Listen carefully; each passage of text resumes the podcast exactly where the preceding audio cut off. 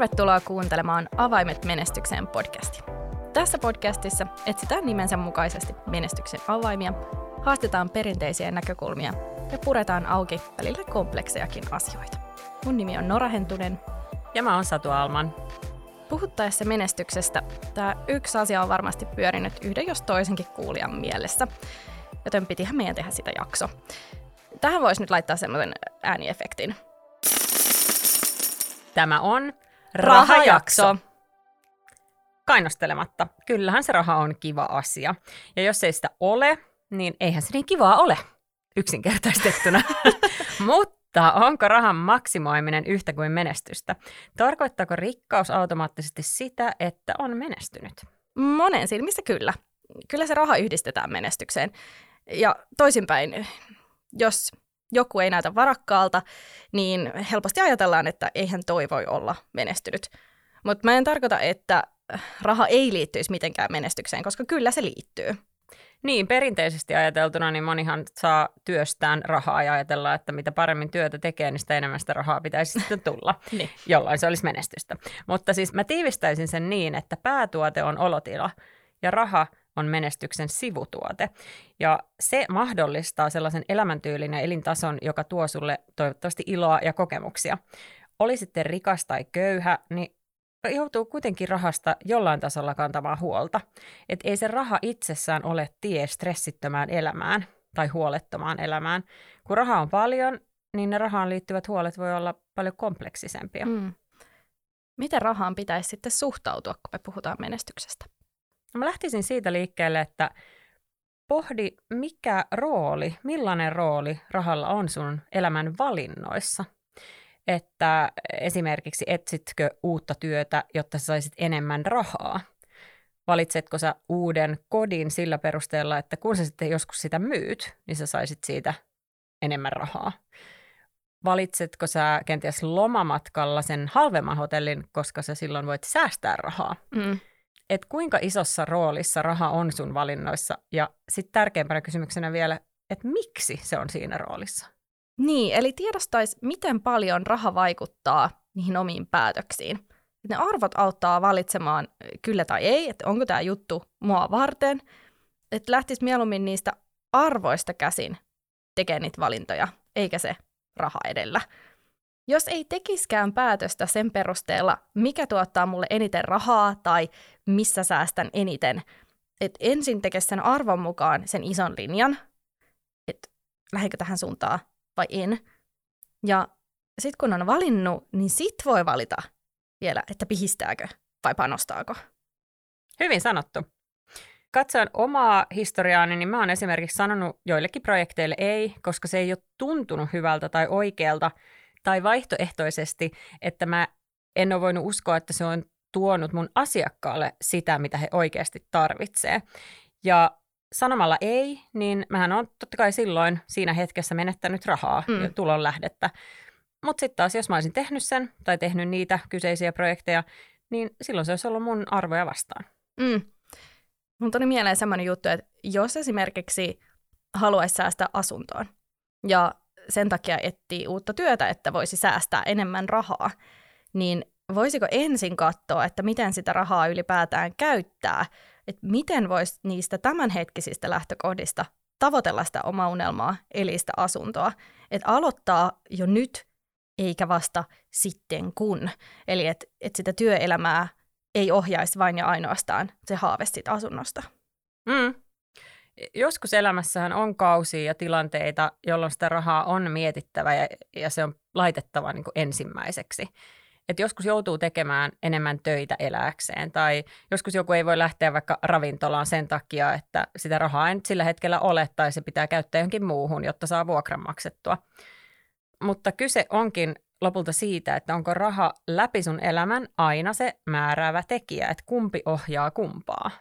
Niin, että onko arvot vai raha se, minkä kautta ensimmäisenä katsoo asioita. Monet mahtavat jutut tässä elämässä on niin sanotusti ilmaisia. Esimerkiksi naurut ystävien kanssa, leffailta kotona, puhelinsoitto sukulaiselle, ihan siis jutteleminen ja rakkaus, ihmissuhteet. Se, että jos keskittyy vaan tahkomaan rahaa, voi jäädä aika monista näistä elämän ihanista jutuista paitsi. Ja mä oon joskus jäänyt, kun mä oon tehnyt todella pitkää päivää sellaisessa työssä, joka ei ole ollut mun arvojen mukaista. Ja mä en saa koskaan tota aikaa takas.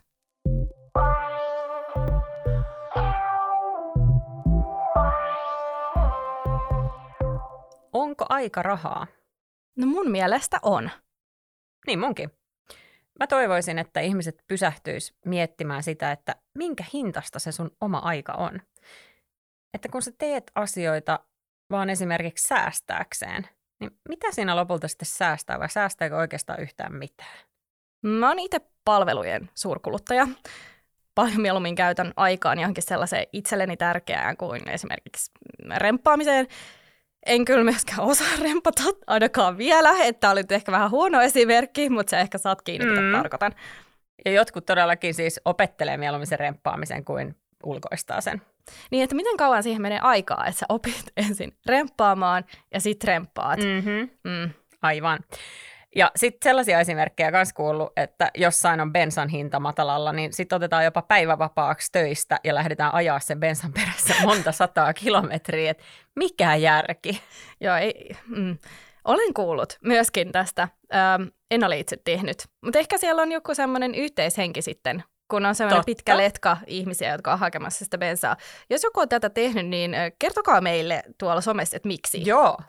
Kaikkea ei tosiaan tarvitse tehdä itse.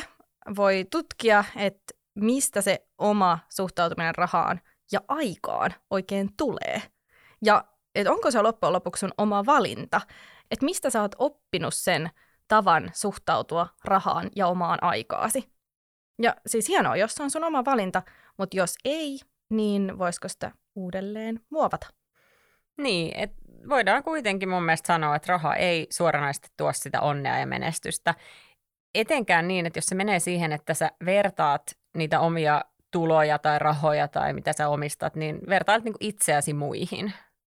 Niin, että tärkeintä olisi tosiaan se, että mitä se menestys sulle tarkoittaa jälleen kerran. Tämä on tämä kaiken pohja. On. Ja minkä sitten se rahan rooli siinä kaikessa on? Että toteutuuko se rooli vai onko se elämä aina sen rahan mukaan menemistä? Että miten paljon se raha määrittelee sun valintoja ja sitä kautta sun elämää.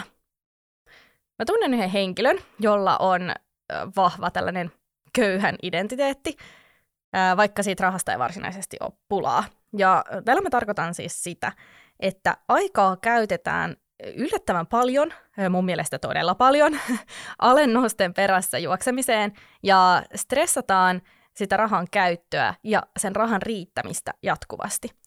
Ja tehdään paljon myös valintoja sen perusteella, että voisiko tuosta keikasta saada nyt vähän ekstra taskurahaa, vaikka oikeastaan sille ei ole mitään tarvetta. Et tosi iso osa tämän henkilön elämästä pyörii sen rahan ympärillä, vaikka ei välttämättä tarvitsisi. Hyvä esimerkki. Toki voi olla myös vääristynyt rikkaan identiteetti. Et jotkut sanoo, että raha tulee rahan luokse. Että jos sä niin sanotusti identifioit itsesi jo rikkaaksi, vaikka et ehkä rahallisesti sitä sitten olisi, niin sit sitä rahaa alkaa tulemaan.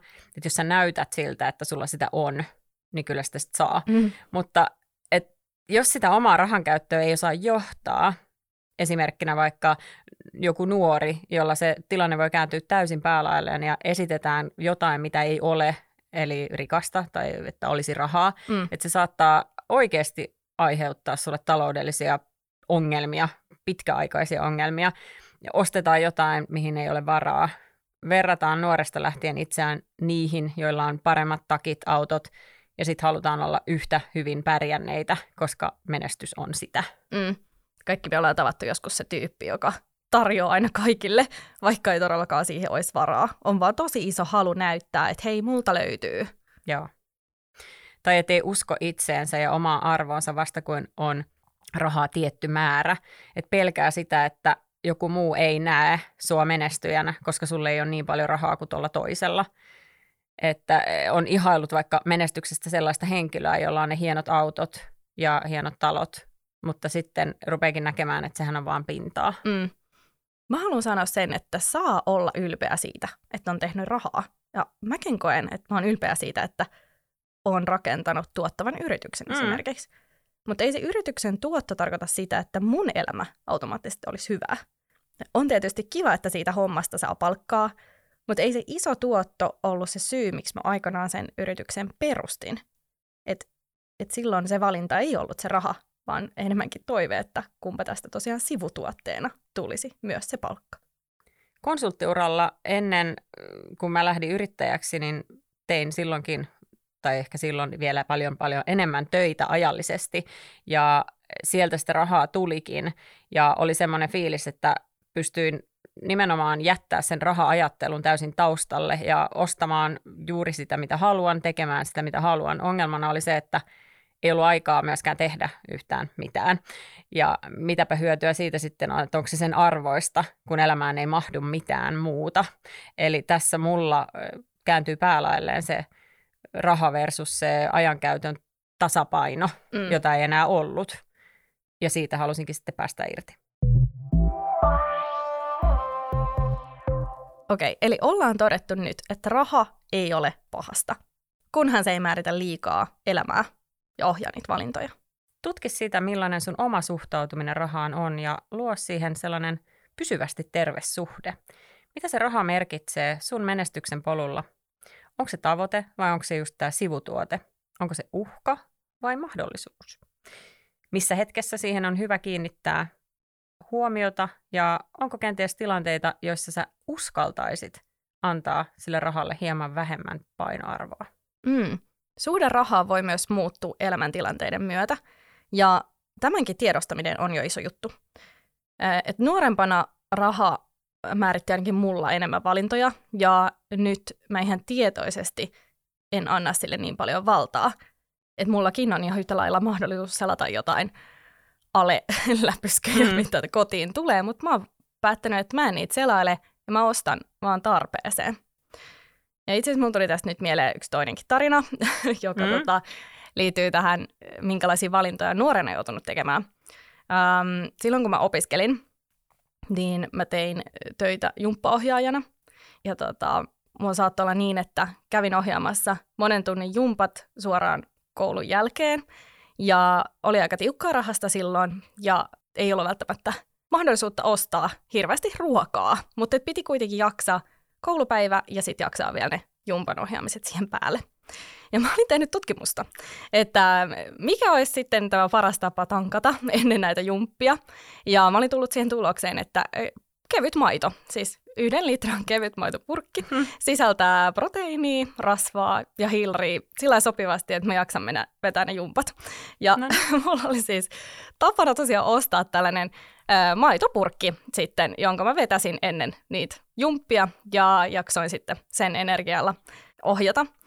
Ja kerran kävi sitten niin, että mulla oli siis tämmöinen maitopurkki mukana siellä koulussa ja meillä tämä koulu oli, tai se toimipiste, missä me opiskeltiin, niin oli vähän tämmöinen pienempi ja meitä oli se muutama 10 opiskelijaa ja myöskin jääkaappi, johon sai tuoda omia eväitä.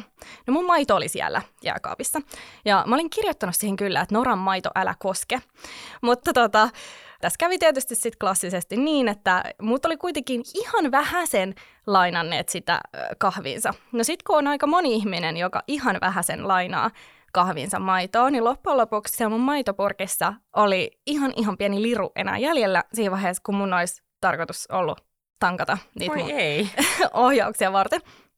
Ja miksi tämä on jäänyt erityisesti mun mieleen on se, että sen jälkeen mä sain tietysti aivan hirveän nälkäkiukku raivokohtauksen ja mä kuulin siellä koulussa sen maitotölkin mun kädessä ja huusin, kuka on juo? Mahtavaa. Kuka on juonut mun maidot? Ja kukaan ei tietenkään tunnustanut, mutta tämä jäi kaikkien mieleen kyllä ja mä sain siitä monta kertaa kuulla kuittauksia, että mites Nora sun maidot, että no niin. Mahtava esimerkki. Mutta silloin se maito oli mulle tosi tärkeää, että se määritti aika paljon sitä mun päivän kulkua ja sitä mun jaksamista, että ei, se oli pakko rahan takia valita se maito. Mutta nykyään osaan maitoonkin suhtautua vähän rauhallisemmin. Hyvä. Ja siihen päättyykin tämä jakso. Kiitos kun kuuntelit. Ensi jaksossa keskustellaan siitä, että menestyjätkin epäonnistuu. Itse asiassa ne epäonnistumiset on tosi tärkeä osa menestystä. Ensi viikkoon. Moikka! Moikka!